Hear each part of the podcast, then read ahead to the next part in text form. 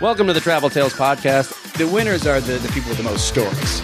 One of the great things about traveling is the people that you meet.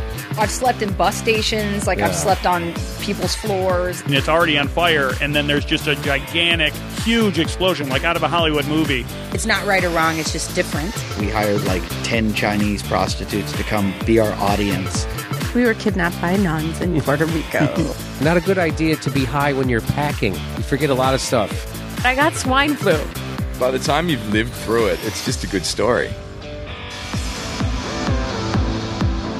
Hey, everybody, welcome to the Travel Tales Podcast. I'm your host, Mike Siegel. Thanks for listening. My guest today is Richard Currie. And before we get to Richard, I have a few announcements. Our website is traveltalespodcast.com, and there you'll find photos of our guests. You can see stories that some of the guests have written. You can see stories that I've written. You can see links to the guests' social media and links to our social media. And that is, of course, Travel Tales Podcast on Instagram, Travel Tales Pod on Twitter.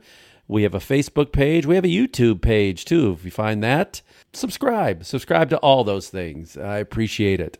You'll also find links to Stitcher Radio, Apple Podcasts. We're on iHeartRadio and Spotify, and basically anywhere you get your podcast. So if you're on any of those platforms, which most of you are, I would appreciate if you A, subscribe, and B, give us a good rating because that helps people find the show by boosting our presence, and that's a cool thing for you to do, so I'd appreciate it. If you think you'd be right for the show, or maybe you know somebody who'd be right for the show, or maybe you want to ask me some travel questions, or just say nice things, you can write me at traveltalespodcast at gmail.com. That's traveltalespodcast at gmail.com.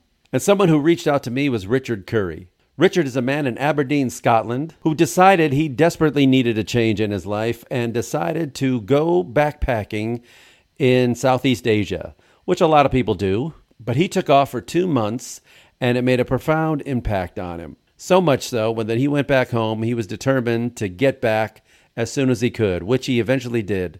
Not to travel, but to live. And the country that really spoke to him was Cambodia. So he found himself living and working in Phnom Penh, Cambodia, the capital, the big city of Cambodia, where, like a lot of men, he got into some pretty big trouble. and a lot of it, like a lot of men who visit, was alcohol fueled. He now admits he was a, you know, an alcoholic, and as happens with many people with addictions, they get into a bit of trouble here and there. And man, does Richard have some stories. He ended up living there for about six, seven years or so. He worked for a television production company and then ended up making what he called the biggest mistake of his life in taking half ownership of a hostel in the capital and running that. And he made it almost a year before deciding this was killing him and he had to get rid of it.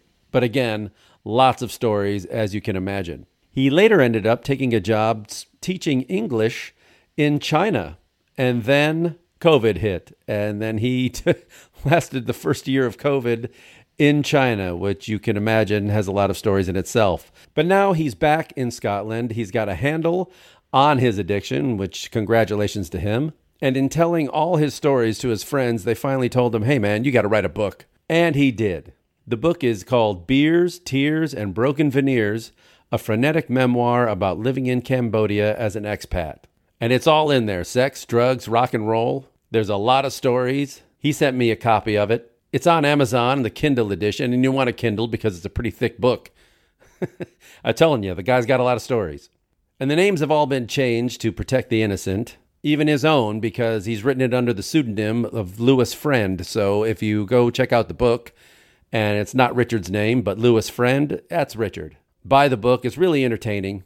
And if you've ever spent time in Southeast Asia backpacking, as I have, some of these stories sound a little familiar, but a lot of them I never went as hardcore as he did. So I could live vicariously through him in reading these stories. And I'm enjoying the book, so check it out. Again, that title is Beers, Tears, and Broken Veneers A Frenetic Memoir About Living in Cambodia as an Expat. We'll have the link to the book at traveltalespodcast.com. It makes for great reading and also makes me thankful I don't have an addictive personality.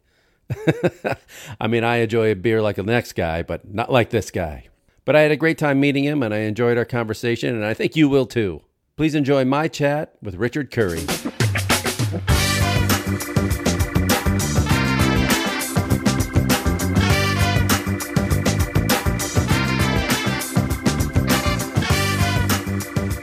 Richard Currie, welcome to the show. Thank you so much, Mike. Pleasure to be here.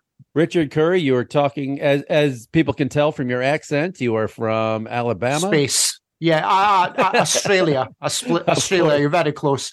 Uh, Aberdeen, Scotland. Aberdeen. Aberdeen. Scotland. Okay. Also, the home of uh, Willie the groundskeeper. Groundskeeper Willie, I believe. I, I th- there's been is some he debate. from Aberdeen?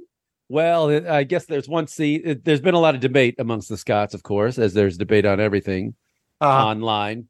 That uh, they were trying to figure out where he was from and he did wake up from a dream once and just yell Aberdeen, and then well, well, let let's go through the characteristics. He's got ginger hair. He That's wears true. a kilt and he has a thick accent. He must be from Aberdeen, Scotland. Okay, perfect. Okay, so um, you're back in Scotland. Are you living there permanently, or are you just passing through these days? No, so I've basically been back living life as a digital nomad for about 12 years. So every one year or two years, I come back to Scotland. I've got friends and family in Aberdeen. I've got family in Liverpool. So I come back, I go to Liverpool, then I come up to Scotland, and I've been back in Britain for about two months now. Okay, well, uh, welcome back to your hometown. What's uh, the first thing you eat when you get back to Scotland? The first thing has to be like a, a rowie. Do you know what a rowie is? No. It, it's basically it's like a Scottish pancake and it's made from lard. and it sounds disgusting and it looks disgusting, but for me, it just encompasses all the flavors that are representative of Scotland. Um, and it's really tasty. So I have a few of those. Um, nice cup of tea proper mm-hmm. Scottish tea. You can't get good tea anywhere else in the world. C- certainly not Cambodia. No. Um, but I like I like a good cup of tea. Okay. Well, I remember uh, I stopped in once in uh, my only time in Scotland. I went to the uh, I went to Glasgow and I went to the uh, Edinburgh Fringe Festival. Oh, the, I saw beautiful. a comedian, uh, you know, Danny Bhoy. He's a Scottish da- comedian. Danny Boyle. Uh, B H O Y, I believe, is uh, was his name. Not Boyle. Boyle. I might, might might have heard of him. Might have heard of him. But he had a he does a one man show there every year, and uh, he was talking about one of his jokes is about the, the Scottish diet and some some article had come out. They did a study where the unhealthiest diets in the world. and, oh yeah, and Scotland I, I was below like uh, Ethiopia or some or the Sudan or something. And so our diet is worse than people who had no food. That was the that was the well, joke. Well, well, in Scotland, we like to deep fry a lot of food, like food that should not be deep fried, such right. as pizza. Oh, we deep fry pizza. Awful. The Mars bar. Do you know what a Mars bar is? Oh, sure. I've seen that. I've yeah. seen that. Yeah. So we dip the Mars bar in batter and then we fry it so the center of the Mars bar is like lava. So when you bite into it, you burn your whole face and look like Mason Verger out of Hannibal or the English patient. Um, but we we like to fry food. We love to fry food. Oh, frying the pizza. That's a crime in uh, Italy. That it's actually a... tasty. Yeah, oh, they would they would hang us up by our scrotums in Italy, but it's it's very tasty. You have to try it. Well, thank you for uh, reaching out, and uh, we should talk about the book. We'll get it out of the way. We'll get the plug out of the way. And I love the uh, I love the title of the book: "Beers, Tears, and Broken Veneers." Oh, a frenetic so memoir much. about living in Cambodia as an expat. So uh, I've managed to. Uh, you sent me a copy, which is very nice of you. That's no uh, problem. But I've also, you know, I've I've got as far as I could in a few days. But it's before you uh, fell asleep. no, it, I loved it. It's oh, interesting. Oh, thank you. I, I appreciate that. When when I wrote the book, I thought about all the other travel memoirs that I had ever read in my life. I love reading travel memoirs, and I wanted to make this one as funny, adventurous as possible. And I just took every single bad experience that I've ever had backpacking and I threw it into the book. Because as you know, if you read a book and everything goes right, it's very tepid. If everything goes wrong, it's highly entertaining. So I just threw in all the most embarrassing things that have ever happened to me into one book. Um, and it was a very cathartic experience because uh, another thing that I've suffered from is alcoholism. Um, so to put that into a book, I found it very therapeutic to actually write it down and see how I came through that problem. Right. And uh, well, I was saying it was like one of the reasons I couldn't finish it because uh, there's a lot of stories. It's about 500 plus pages, right? Yeah, there's there's a lot of stories. Um, the actual printed version of the book is bigger than the Bible because there's so many pages. And many of my friends said it's too long, it's too long. And I'm like, it's 12 years of my life living in Cambodia, working in film production, owning a hostel, fighting with numerous people, breaking my veneers five times.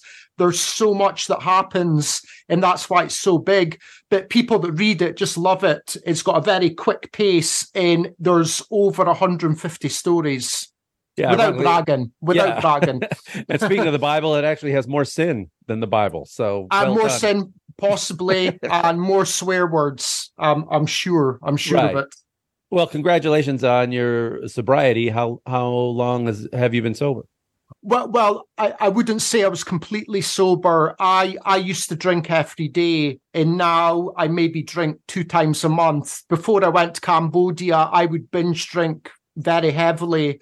But then when I went to Cambodia, Cambodia has such a large social scene that you just get sucked into it, and you end up going to multiple parties, meeting more people, getting into adventures. So the social scene for the first time in my life, I was the life and soul of the party, and my drinking just took off exponentially to like the levels of Oliver Reed or all those uh, g- great drinkers that we read about.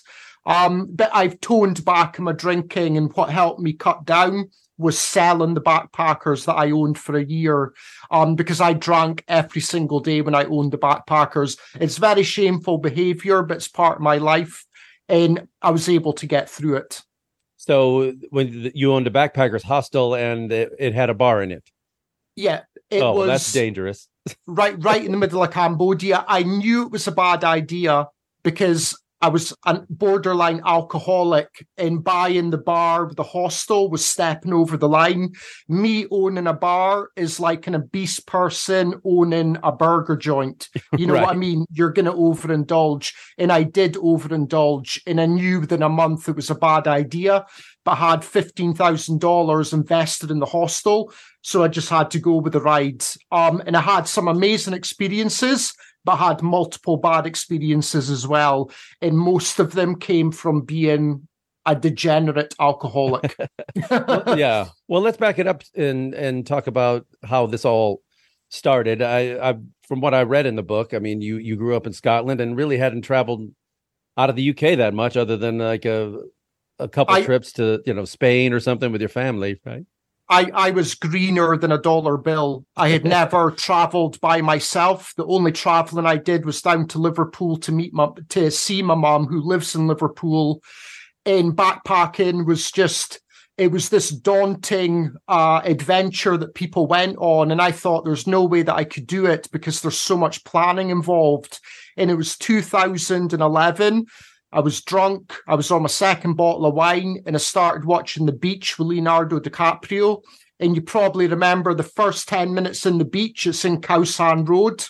And I just started to watch Leonardo's character as he walked through Bangkok for the first time.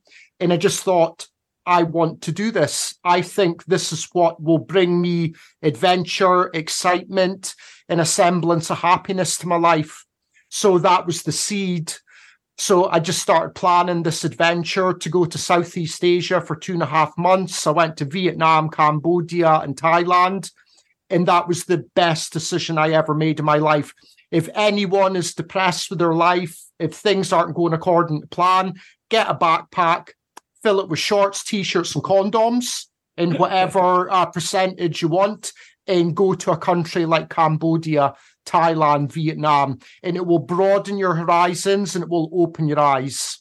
I will say uh, the typical story of this, and when you say you know people want to start over, uh, Thailand, you know I I've traveled to Thailand, uh, you know five six times, and I Yeah. I love it.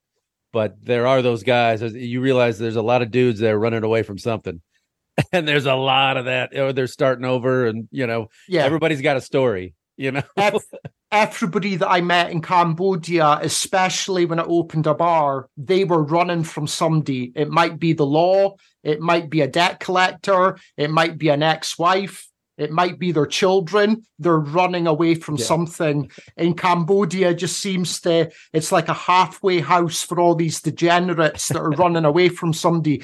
And I'm, I'm not being arrogant or dismissive when I call these people de- degenerates because I am a degenerate. And my book is a testament to that.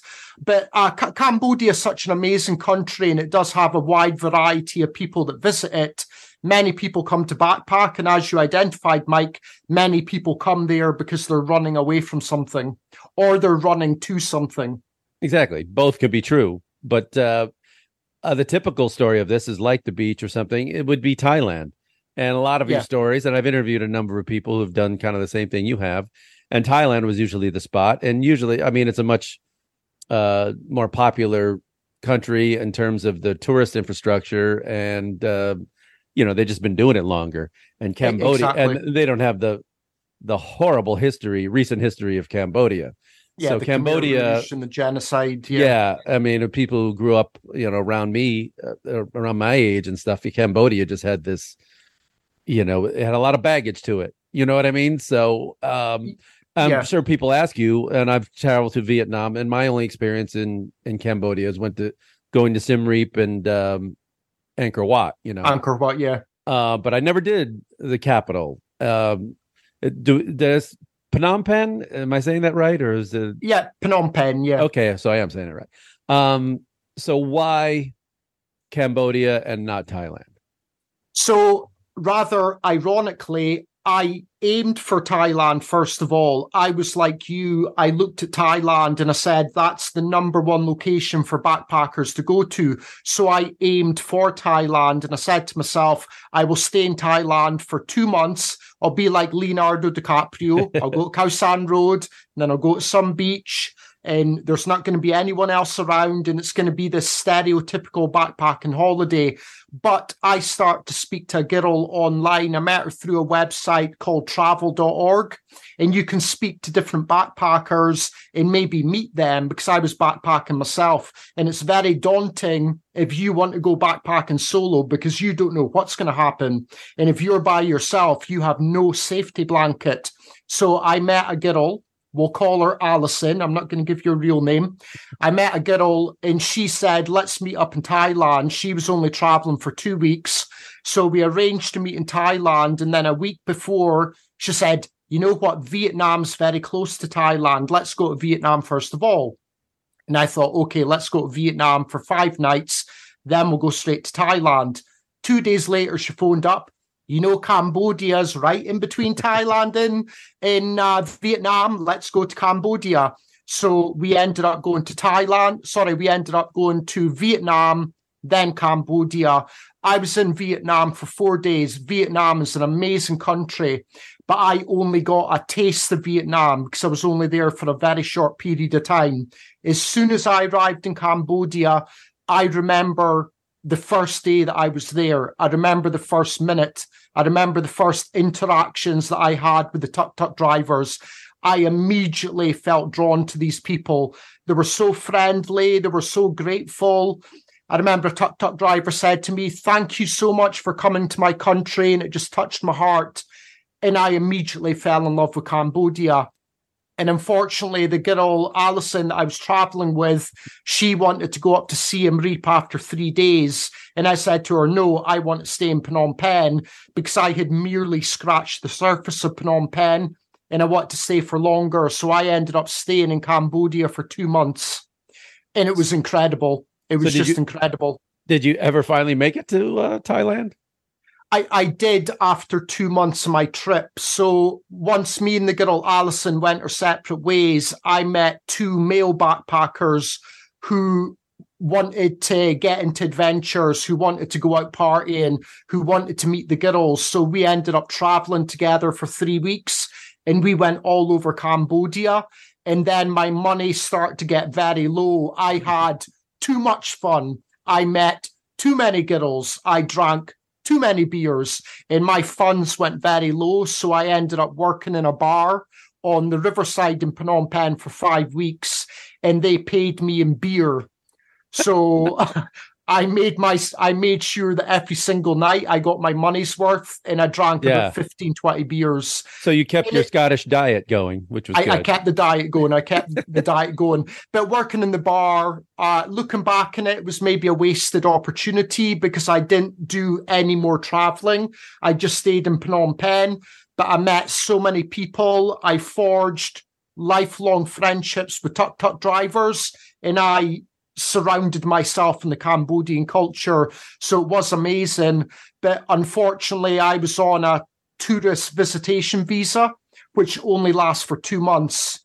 So at the end of two months, I had to leave Cambodia. And believe me, I didn't want to leave. Hmm. My last night, I was crying rivers. I didn't want to leave. I had to leave. And then I went to Thailand for two weeks, and that was amazing as well. so you know i having been to all three of those countries myself and and you know there's certainly differences in lifestyle in uh you know the economies of all these places and the infrastructure and everything else. Um but you really responded to the people in It- it- it cambodia. Was- and what was what do you think are the big i hate i don't want to generalize people too much but i mean what was the big difference between the cambodian people and say the thailand people and the vietnam people that you met everyone that goes traveling has a different personality. Everyone has a different way of reacting to local people. Um, my personality, I don't know what it was, but I went to Vietnam. I didn't connect with the people, and I cannot. And there were friendly people, but I just didn't feel that connection that I did in Cambodia. And I can't put my finger on it because, like I say, I've went to Vietnam, Thailand, and Cambodia, and they've all been very friendly people, but there's just something open and honest and welcoming about the people in Cambodia. Now, the weird thing is, I've met lots of people that said, I don't like Cambodia. The local people were never friendly to me. And they prefer Thailand or Vietnam, but the Cambodian people seemed to emanate to me. There was something about my personality, maybe because I bought them beers, I gave them free beers at the bar. Um, but I, I got news for you. That works in every country, by the way. does it? Darn it! I, I thought it was just Cambodia. Yeah, Germans Um, will like you for the same reason. If you, if you keep buying the beers, you know. Okay. Um, but but yeah, th- there's just something about Cambodia that's always had a place in my heart. And I, I spent 10 years in Cambodia. Um, and people make the place. You could go to the best country in the world, the cheapest country in the world with the best tourist attractions. If you don't feel a connection to the people, if you don't feel warmth from the people, you won't want to stay there. Um, And I assume your I money- felt that warmth from Cambodia. Oh, great. And I assume your money went a little farther in It- it- Cambodia than Thailand for sure.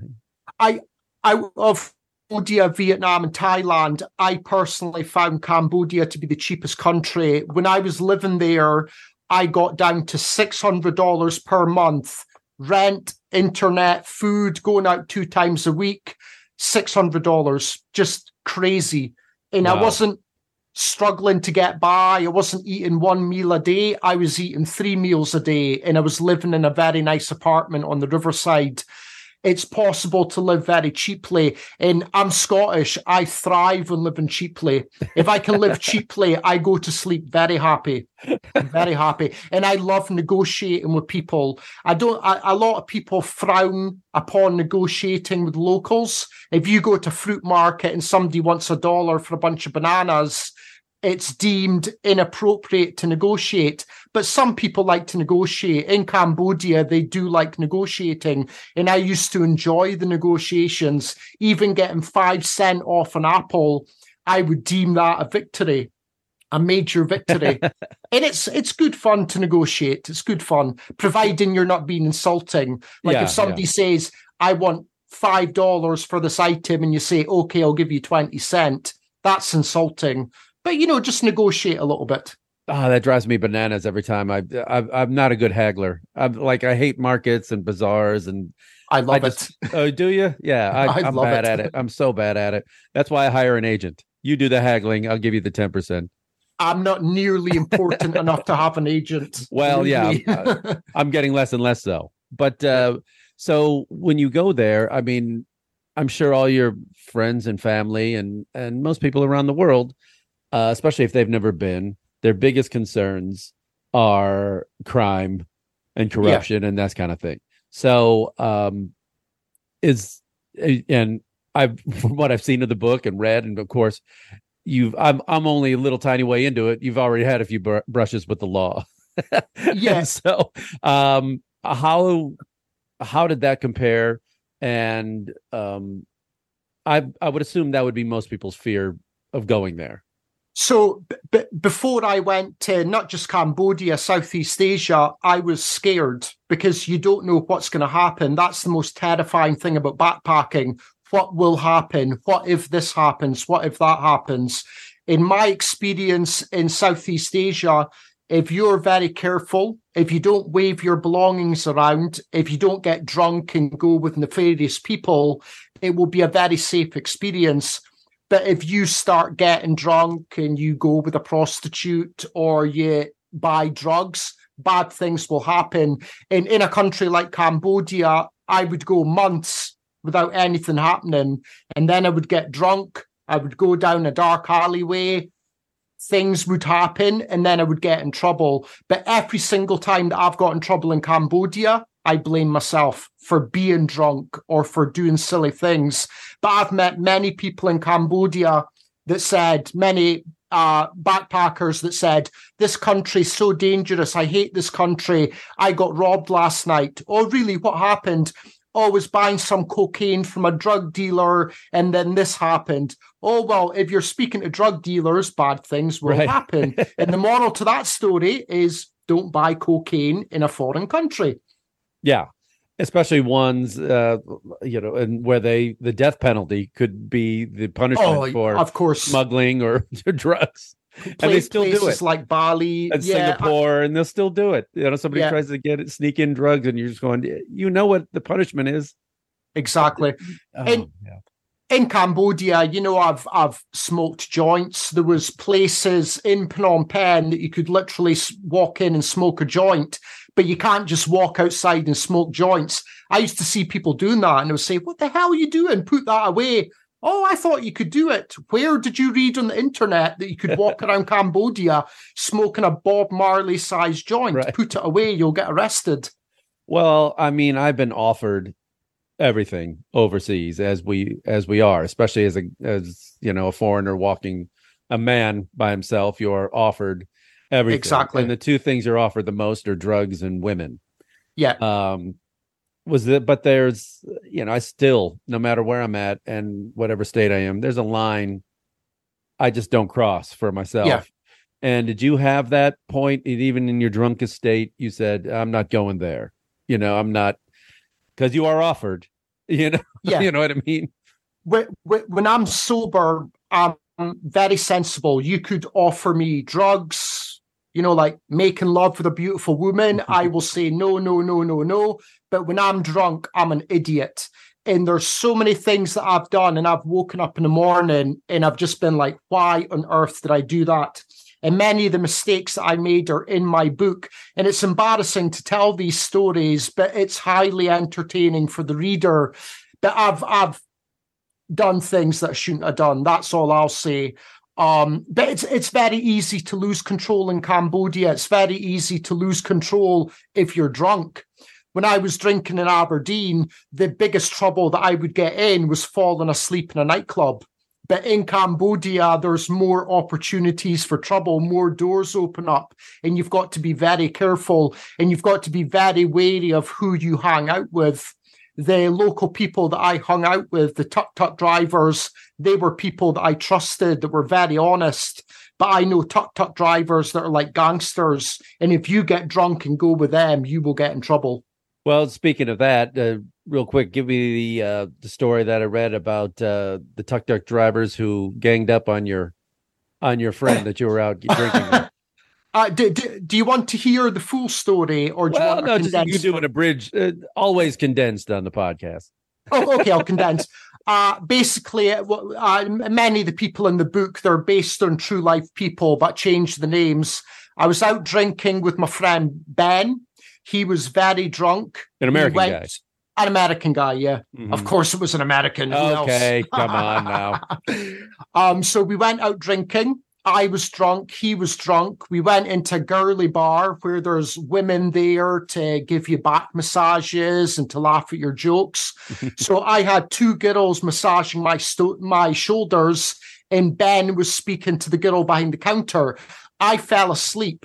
When I woke up 15 minutes later, Ben and the woman were screaming back and forward, pointing their finger, screaming in French. Don't know why they were speaking French, but they were speaking French. Well, So the older people still know French around that area. You know, Well, well, Fr- French is a very colonized them all back in the Ex- day. yeah. ex- exactly. Um, so the girl behind the bar, she got so infuriated, she walked out from the counter and left the bar. And I'm watching her thinking, where on earth is she going? Why is she leaving the bar?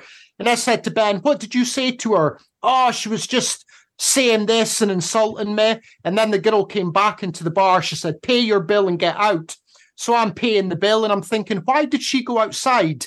And then we go outside the bar and there's 30 tuk tuk drivers waiting for us. So I crapped myself. I looked at my friend Ben. His face was white like Casper the ghost. And I knew what was going to happen. He was going to get beaten up and I might get I might get beaten up as well, like a two for one deal. So I looked at Ben. I said, let's just leave. If we're going to get beaten up, we're going to get beaten up walking. So we started walking through the tuk tuk drivers, and one of them pulled out a wooden club and started to beat my friend over the head with it. Um, and he proper gave him a belt in, and my friend was on the ground covering his head. And my first instinct was to, to was to run away. I was terrified. I've never seen anything like that in my life, but I had to save my friend's life. So I waded in amongst the tuk tuk drivers. There was too many of them. I got thrown aside. They're whacking my mate over the head over and over. And I turned around and I seen the barmaid that Ben had insulted. And I went over and gave her money. If you're in Thailand, Vietnam, or Cambodia and somebody gets offended, offer them money. And I gave Yeah. her $20 and she shouted over, chop, chop, which means stop, stop. And they stopped beating him up. And I picked up my friend who had so much blood over him. He looked like Hellboy. And we ran away to the next street corner. And he was completely concussed, completely concussed. He didn't know what happened. He went to the hospital and he phoned up his mate who phoned me the next day. And he said, Why did you beat up Ben? And I said, What are you talking about? Ben said you beat him up.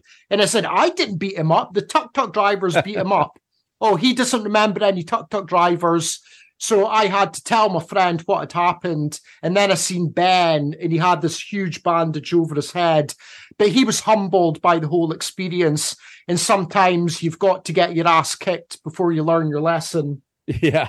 Do you ever know what became of Ben? he's back in New York, I believe. Um, ever since he left, we haven't really spoken. Um, but you know, we didn't have a falling out. Sometimes you make great friends when you travel, and then you get back to reality and you end up not speaking again. Um, but he's back in New York. But ever since that incident, he didn't say anything to anyone that might be controversial. He just kept his mouth shut. And I think he understands that in a country like Cambodia, if you open your mouth, you might get yourself in trouble. So you've got to be very carefully. You've got to be very careful. Sorry. Yeah. I mean, I remember I was, there was a guy that wouldn't leave me alone on the street in uh, Hanoi Mhm. in Vietnam. And, uh, you know, I just kept telling no, no, no, no, no, but he would just, he wouldn't stop. Yeah. And finally, I think I told him to fuck off and he understood that. Oh, and uh then he started to you know get a little testy and i went you know what am i and then i stopped thank god i was sober and really kind of like wait a minute i don't think getting in a fight certainly as an american in vietnam yeah. i don't know what kind of treatment i would get from the the police but uh yeah. uh, the- it probably wouldn't be the fairest treatment and it's like Well- what, am i gonna fight some kid here Uh, no just move on and so Yeah. you know I, I, I always, prevailed I always say to backpackers, when you're in another country, the rules that you live by in your own country, take the rule book, book, rip it up, throw it down the toilet because it's a different game out here. Um, I actually, I'll tell you another quick story. I was in Sihanoukville, which is the south of Cambodia. It was my third week in Cambodia. And we were out drinking, me and two friends, and there was a group of girls, literally 14, 15 years old. And as I walked by, one of them said to me, fucking bald tourist, like mocking the fact I've got no hair. And I reacted the way that I reacted in Scotland. which was to turn round and tell her go fuck herself. Right. She grabbed me by the t-shirt and punched me twice in the face and ran away. Almost broke my nose. And I stood there, my nose opened up, blood all down my t-shirt, looking like Bruce Willis and Die Hard. and I was stunned. I was absolutely stunned. And my friend said to me, What did you say? Oh, nothing. I just told her, go fuck yourself. Well, there you go. That's you shouldn't have said that.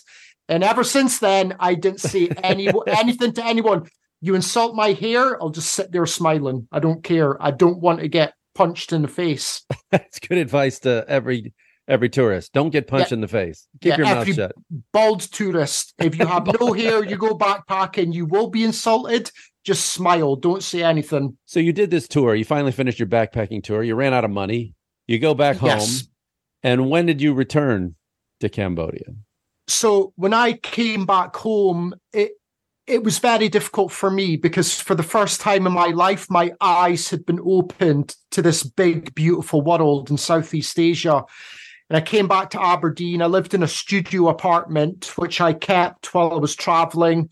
And I came back, no job, no girlfriend, no hair. My nose was bent.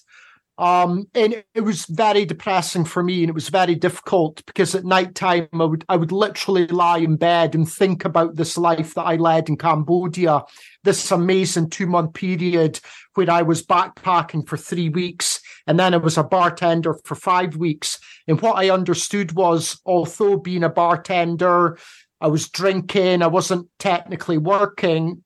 I, had an amazing time, and I would rather be a bartender in Cambodia and get paid with beer than live in Aberdeen, Scotland, and be signing on and getting money from the government.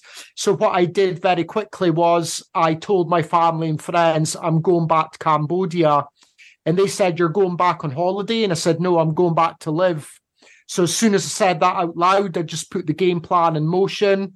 I done a TEFL because I wanted to become a, a English teacher when I went back to Cambodia.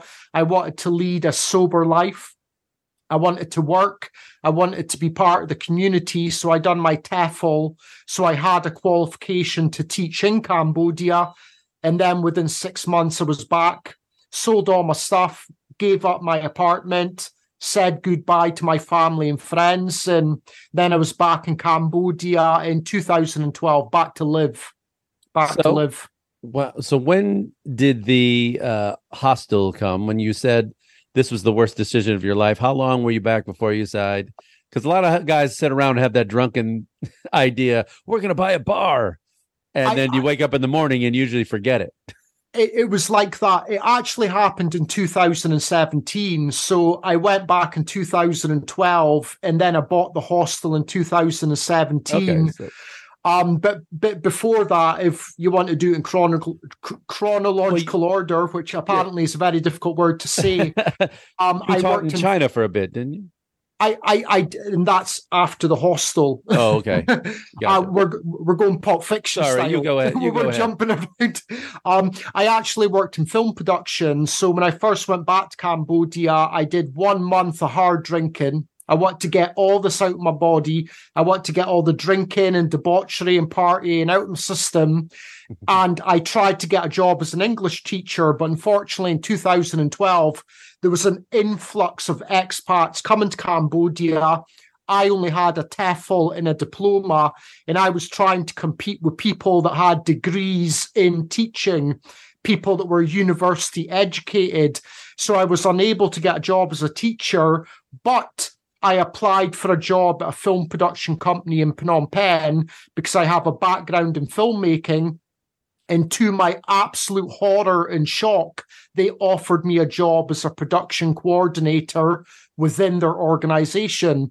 And I got a job making movies and TV shows in Cambodia. I worked for this production company. I worked on big TV shows like Naked and Afraid, River Monsters, 50 Ways to Kill Your Mommy. I was the production coordinator on these TV shows. And for people that don't know what a production coordinator is, when you come and film in Cambodia, you can't just turn up with your sound equipment and your cameras and say action. You need permits, you need paperwork, you need an MOI from the government. So what I would do is I would organize this on the on behalf of the production crew. So then when they came to Cambodia, they could legally film. And I did this for two years with that production company. You were a local fixer as we say I, in the exactly yeah. I, I i was a fixer but unfortunately during this period of being a production coordinator a fixer my drinking started taking over there was more opportunities for partying I met, I met more people. I started drinking at different bars and I met even more expats. So going home at night. So I, I finished work at 5 p.m. Monday to Friday. So then I would go home and I would just think, well, this sucks. I'm yeah. going to go out. I'm going to go to a party. I'm going to meet girls. I'm going to make new friends. So I started going out one, two, three, four times a week, five times a week. And then the drinking actually started to impede my ability to do my job as a production coordinator. Did you pick up the Cambodian language? I mean, did you I, get could you get around pretty good? I I did when I first visited Cambodia as, a, as an expat, sorry, as a backpacker. All I learned was thank you, uh, hello, thank you, please. But then Beer. when I went back to Cambodia to live, I actually made uh, made a point of learning the language, counting up to twenty, learning how to say what is your name, where do you come from. I'm not fluent in Khmer, but I can get by. And it's very enjoyable when you live in another country. If you actually learn the language and you start picking up all these different words and you use it in conversation, it becomes more fun. Um, so I, I can pe- I can speak at a, an average level, but I'm certainly not fluent. And we also uh, got from the book that uh, you had a few health issues in terms of not only your teeth, you kept losing veneers, so you had to visit dentists there. Um, did you have to vi- visit doctors, and what kind of health care do did you get? Because I'm sure that's a big question. It's like, what if something happens? What if you have to go to the hospital? Well, when I when I first went to Cambodia, I had health insurance, and I would recommend anyone to get health insurance if you're traveling because if you get in a motorbike crash, you might get a bill for 10 20 30000 dollars and they will make you pay that money so make sure you have good insurance but yeah i broke my teeth i i have veneers across my upper jaw and I hence the name of my book, Beers, Tears, and Broken Veneers. I broke the same veneer four times um, over a 10 year period. Um, and you're talking about uh, getting sick. I got Delhi belly a few times, eating the wrong food and stuff like that. That happens to everyone when you go to a different country, especially in Southeast Asia. You are eating food that your stomach is not accustomed to, so you will have diarrhea for possibly the first, maybe the second week. Um, but I've never had any major health issues. Probably the biggest um, hospital issue that's ever happened to me was when I got in a motorbike crash because a chicken crossed the road when I was going through the countryside and I didn't want to run over the chicken. And my girlfriend was on the back of the bike and I slammed on the brakes and the bike went skidding and I split my leg just below my knee and you could see the bone. Oh. So uh, one of the locals took pure alcohol. It was in a big plastic bag, looked like a volleyball and they poured it directly over my leg. So it was pure alcohol into my open wound. That was excruciating, but that was just an appetizer for the main course. They took me to, it looked like a mobile phone shop. So my legs pissing with blood. And I'm thinking, I don't need a phone. And they said, no, no, we have clinic through the back. So I went through the back of the clinic and they had a single nurse, and it was sort of like a cot for a baby that I laid in, and she took a, a pair of forceps and a gauze and shoved it directly at my leg and started cleaning it. And I could literally feel the forceps scraping against my bone. And that was the most painful thing I felt in my life. And then she took out a needle with anesthetic to numb my leg. And I said to my girlfriend, why didn't she numb my leg before she started cleaning my bone. And my girlfriend said, Oh, she didn't think you wanted it because she didn't ask for it. And I was like, oh, okay, I need to ask for things now. um, but I, I got my leg stitched up and then I went to the insurance provider with the paperwork from the doctor that sewed up my leg and they refused to pay it out because it wasn't official hospital stationery. Oh boy. And the, the guy said to me, Why did you not go to an official hospital instead of this backyard clinic? And I said, My leg was split open, blood was pouring out of it. I didn't have time to drive 30 minutes to an official hospital, and they refused to pay out. And it was only $50 for the treatment, but it's the principle of the thing. You've got a thousand dollar insurance policy, you should pay out. Yeah. So I cancelled my policy. Oh, bastards, bastards. well, you know, don't get hurt in America. I can tell you that much because you will be paying more. I think. I I, I seen that Michael Moore documentary oh, yeah. called Sicko, and that Yeah. was eye opening for me because uh, in my country we have national health. If you Oh, get I know. sick, the government covers it.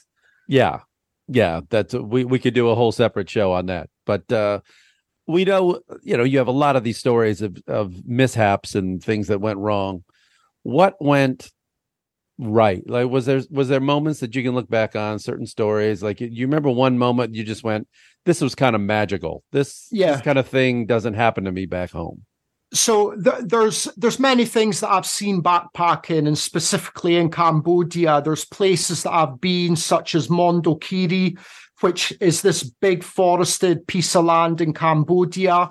In Kampot, they've got this magical town with this old colonial architecture.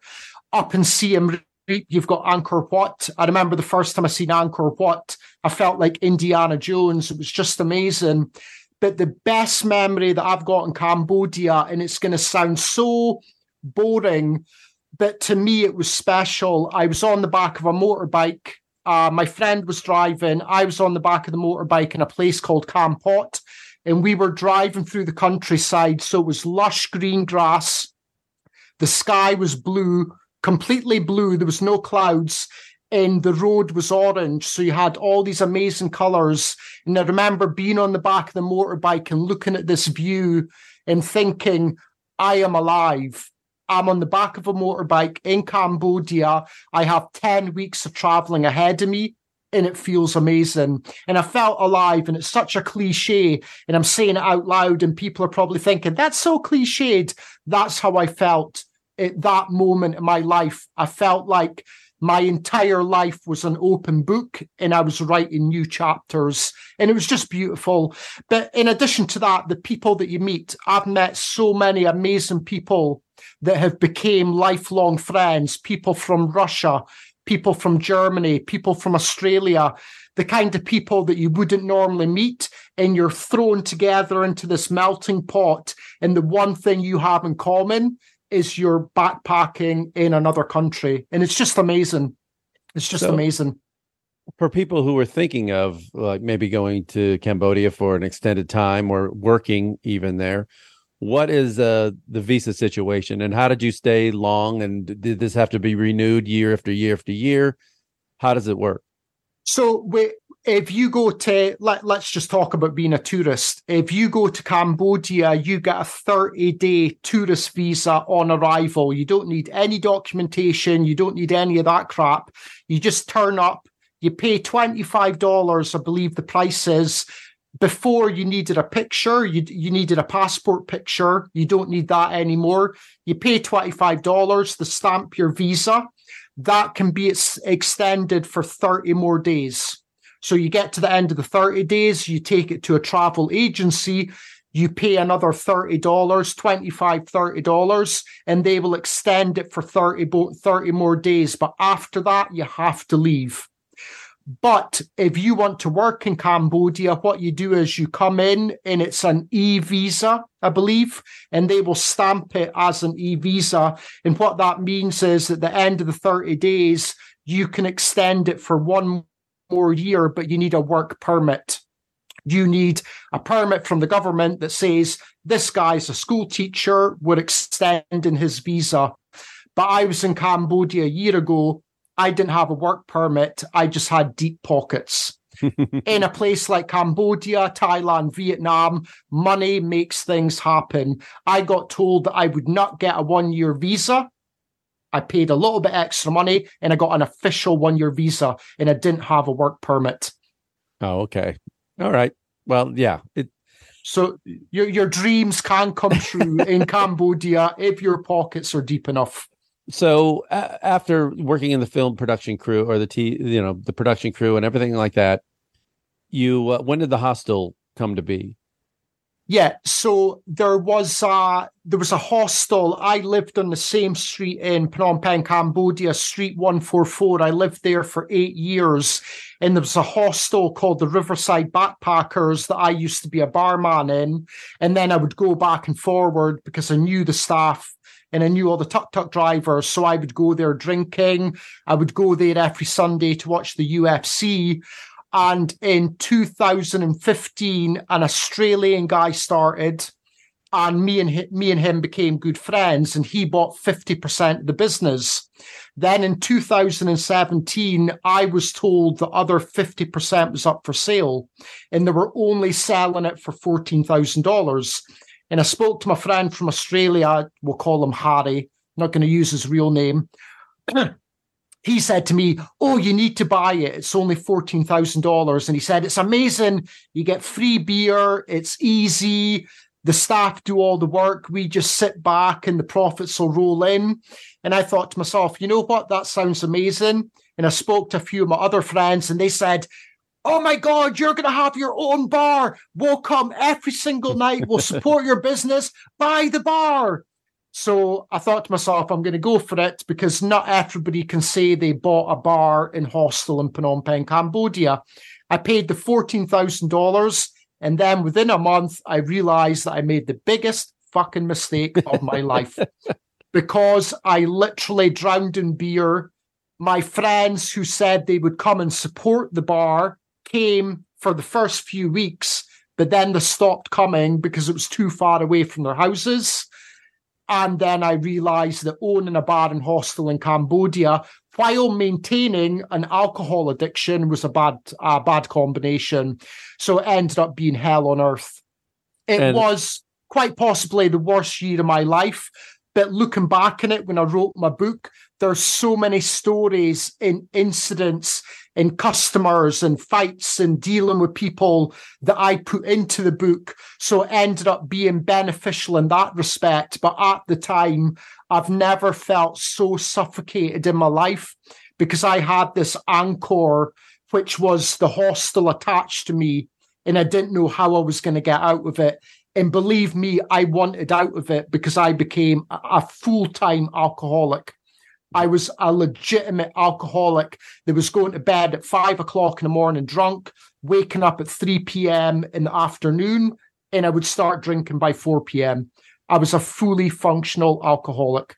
And all the while, you you realizing, you know, we have this magical, you know, kind of um, mythical idea of people who say, I'm going to go, I'm going to retire and run a country inn or something somewhere. And yeah. you realize, you know, you are, like you said, anchored to that place.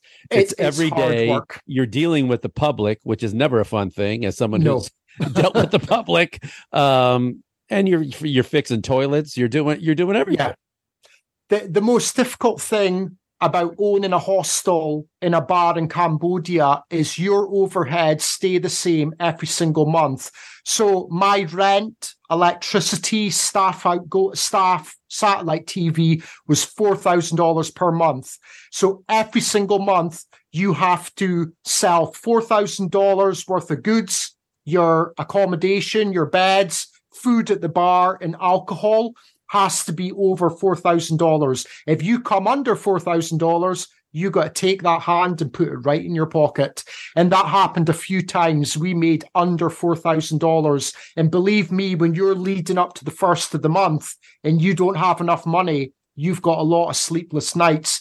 In in Cambodia, it's the same in Thailand, Vietnam. You have high season and low season. High season, you have lots of tourists and customers. Low season, you have less. And going through low season, that absolutely sucked because we struggled to get customers in. In the dorm beds that you would sell for $5 in low season, you've got to lower the price because every other hostel and guest house in the area they lower their price as well. So you have to compete. So the value of your accommodation gets lowered and it's even more stressful. And then you have backpackers coming in. You have a bed for $5, they want to pay you $1. And you're like, what is wrong with you people? I have $4,000 worth of bills.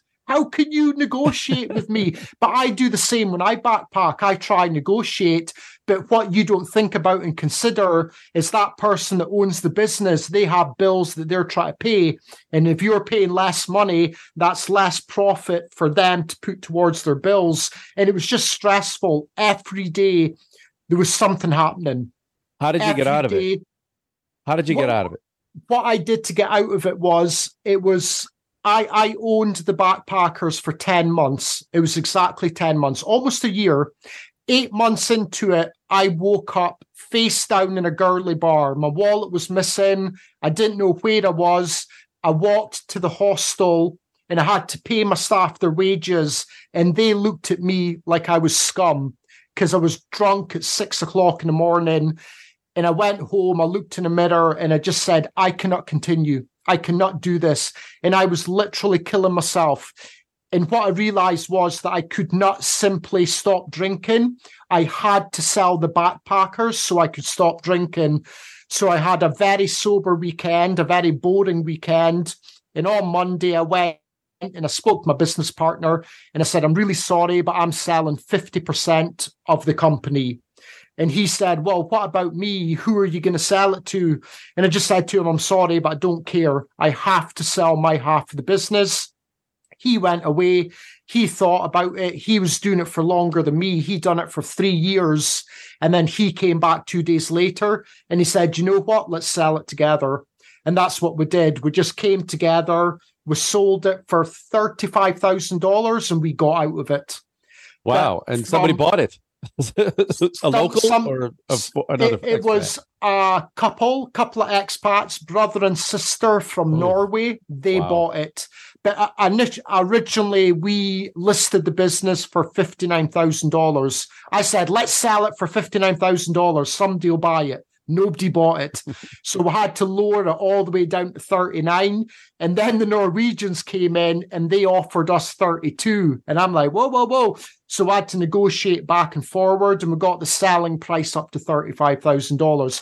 And that day that we officially sold the business and we got the money, that's one of the greatest days of my life because I went through hell running that backpackers, suffering from alcoholism, and then we sold it. It was an amazing day. An yeah, amazing I mean, you very easily could have lost everything.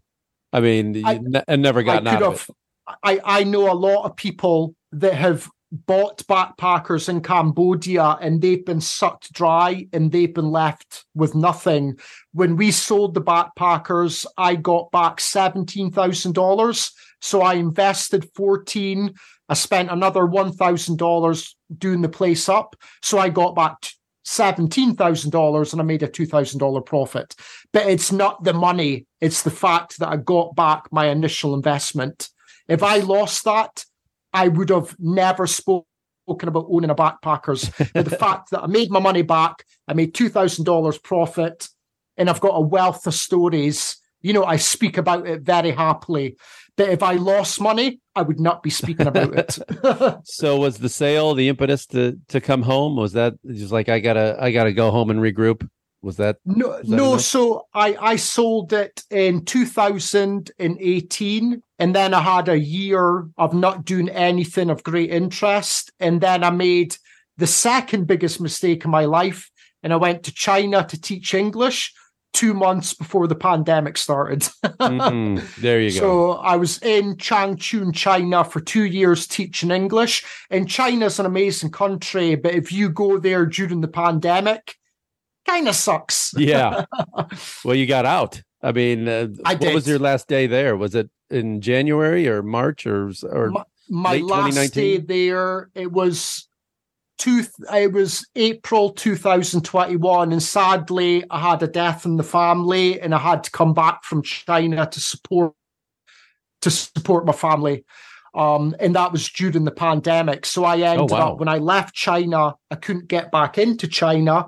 I couldn't get into Cambodia. So I was stuck in Scotland. This was two years ago, 2021. And I couldn't travel for six months. So you were And in that- China when everything shut down.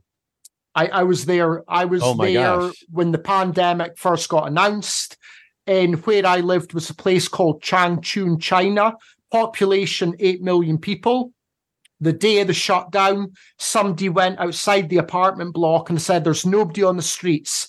And I said, That's an over exaggeration. There must be somebody on the streets. And I went down and it was like Will Smith and I Am Legend. There was nobody, literally nobody on the streets. And I lived on a busy road. It was insane how quickly they shut down that country. How did you survive it when you couldn't? Could you not work? I mean, did you do it everything Zoom or was it all Ev- online? everything was online. So we still taught, but instead of teaching in person, we had to teach in the classroom. And that was very difficult because we had 20 to 30 kids in each class. So we would do a Zoom teaching conference with 30 windows, and all the kids had their cameras off. So hmm. you would be teaching teaching the class, and then you would say, Oh, Tony, what's the answer to this question? And Tony would come on and say, Sorry, teacher, my microphone's broken, and then turn it off. And you're like, You just fucking spoke. Yeah. And then you say to the next kid, Okay, Jody, can you answer the question? And you could hear the mouse clicking as they were shutting down whatever they were watching on YouTube. Right. So it was difficult, but we still got paid. Man, them them to be there and, and basically the ground zero of this whole thing must have been Es- essentially, wild. I'm actually thinking about writing a book about That could what be I a separate one, during yeah. the pandemic. E- exactly, uh, a, a follow up. Um, but you know, I, I did love China, but if you were there during the pandemic, you don't see the country in its best light. And a lot of my friends were in Cambodia during the pandemic, and they had it just as hard. They were saying, so I think every country, it doesn't matter where you went, people suffered, and the life that you lived being a, an expat in another country ceased because the bars were closed. You couldn't socialize. It's difficult. So the uh now that you're I consider you an expert now on Cambodia, I only know you know Siem Reap and you know Angkor Wat and Phnom Penh. Give us uh some places where if people are going to go, if they want to get off the main kind of track, what are some places they really should see? So whenever people come to Cambodia, there's two places to go to. Phnom Penh, which they come to experience the culture, and you go to various different sites where you can learn about the history of the Khmer Rouge, S21, and the Choeung Ek, which is one of the main killing fields. And then they go up to Siem Reap to see Angkor Wat, which is one of the most amazing temples in the world. But in addition to that, you've got Mondulkiri, you've got Kampot, you've got Sihanoukville, you've got Koh Rong, you've got Battambang, you've got an amazing temple really far up north called Preah Vihear. There's so many different places that many people don't get the chance to go to. And that's what I used to like about owning the hostel was pointing to a map and saying, you like forests? Go to Mondulkiri. You like colonial buildings? Go to Kampot. I used to love recommending different places to people, and there is so many different locations that are off the beat, off the off the beaten road. How is the trans- transportation system in terms of trains and buses and getting to these places?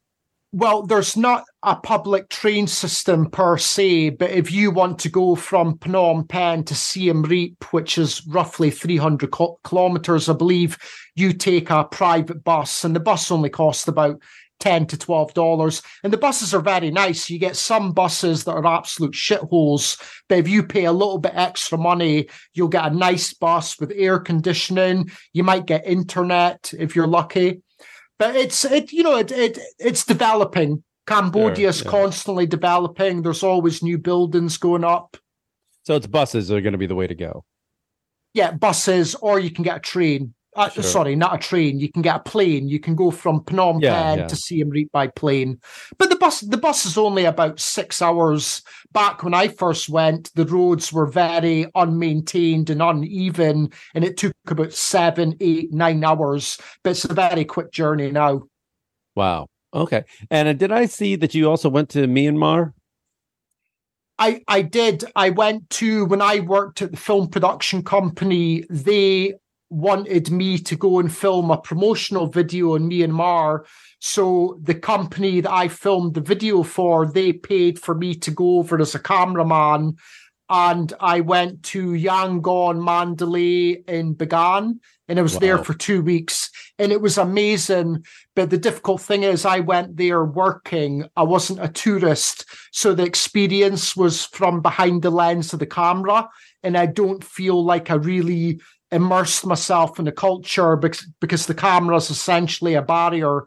But I still had an amazing time and it was paid for by this company. Great. Yeah, that's high on my list, but uh, it's one of those countries that I I missed the window when it was kind of open, you know, and now it's been, you know, I think the military took it back and uh, Yeah, it kind of shut the door again. So um, it's still on my list, but I'm hoping for that window to open again. But you were lucky I- you got in. Oh, oh, yeah, I, I I feel grateful to have seen it. Um, I I also recently, this was last year, I went to Ecuador and Guatemala, which is two amazing countries that I would highly recommend. Yeah, Galapagos is on mine uh, big list too. I I didn't go there, um, oh, but I've heard on. it's amazing. I'm, a I'm little too cheap- expensive. A little I'm- expensive. Exactly, I'm For a too cheap to Scotsman. go there. I'm too cheap.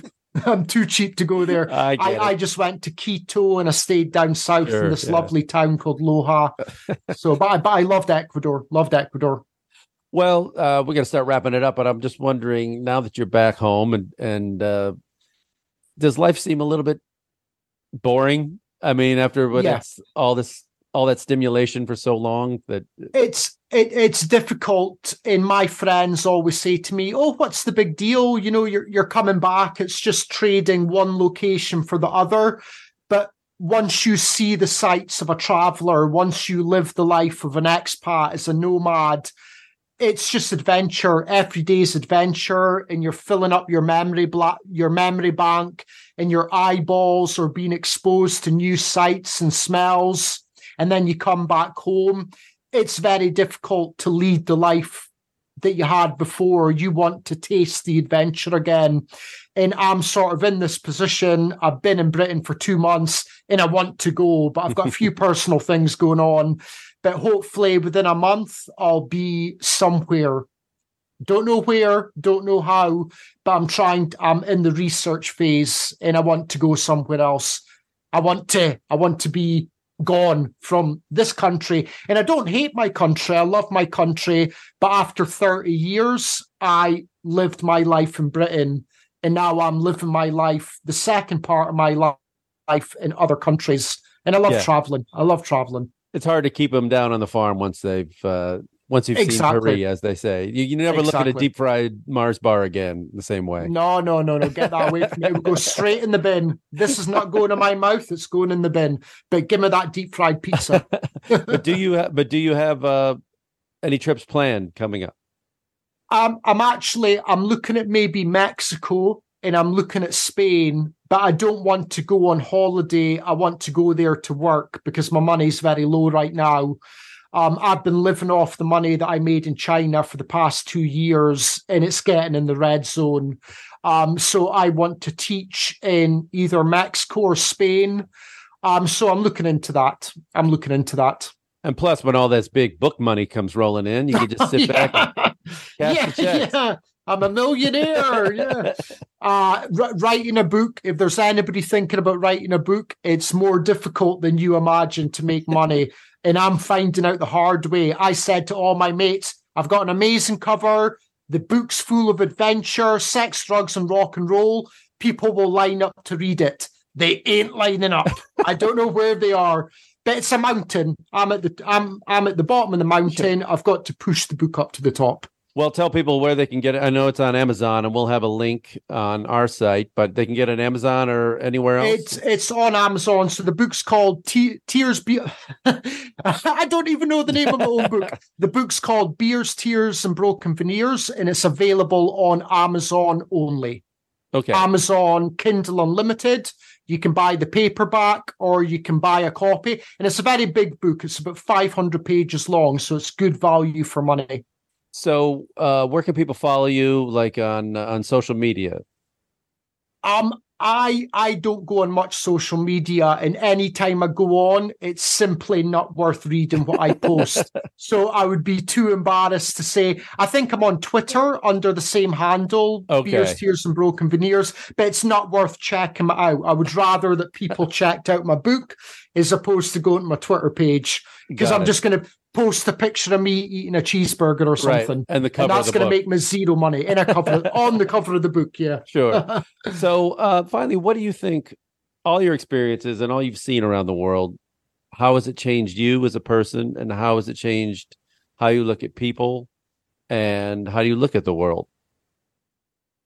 my world up until the age of 31 my world uh, began and ended on the shores of Scotland. And of course, I knew where Cambodia was, I knew where Thailand was. I'd seen movies, I'd seen documentaries. But it's not until you go there that you understand what it feels like to actually visit an amazing country like Vietnam, to visit a spectacular country like Cambodia. And it just broadened my horizons. If I had remained in Scotland, I don't know what I'd be doing right now.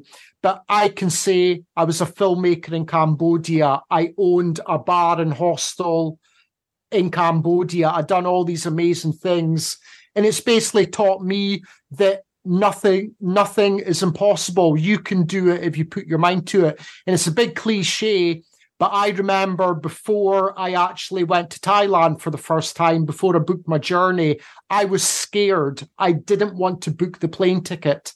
And I wish I could go back in time and just slap myself. and I'm I'm very proud that I took that step. Somebody's phoning me. That's It's probably okay. Amazon. We- we've, we've sold a million copies of your book. Yes, Um, all, all this bump from this uh, popular podcast. Sorry, sorry, I'm just gonna decline. Yeah, there we go. Um, yeah, but, but- backpacking has made me the person I am, for good or bad. It's introduced me to people, experiences, and it's filled my memory bank. I my book would not have existed unless I had went to Southeast Asia. And we should say that uh, the book is uh, not written under your name. We've, so It- people it- get confused. It, it's written under uh, what's the word? Pseudo. Ps- Pseudonym. Pseudo? Pseudonym. Yeah, easy for you to say. Pseudonym, It's it's written under an alias um, Mm-hmm. because I, I like to keep my private life and my writing life separate. But you know, it uh, it's written under Lewis Friend. So if you see Lewis Friend, that's me. I'm your friend, Lewis Friend. and it protects your uh, your family. You know, they can disown you if they read the book and say, exactly. it's not Or one of they us." Listen to this podcast, they'll be like, Exactly. "He did what?" um. Uh. Yeah. Yeah. But uh, beers, tears, and broken veneers available on Amazon. Written by Lewis Friend. Thank you very much for doing this, man. I appreciate it. Thank you for your time. I really appreciate it. Richard Currie, everybody.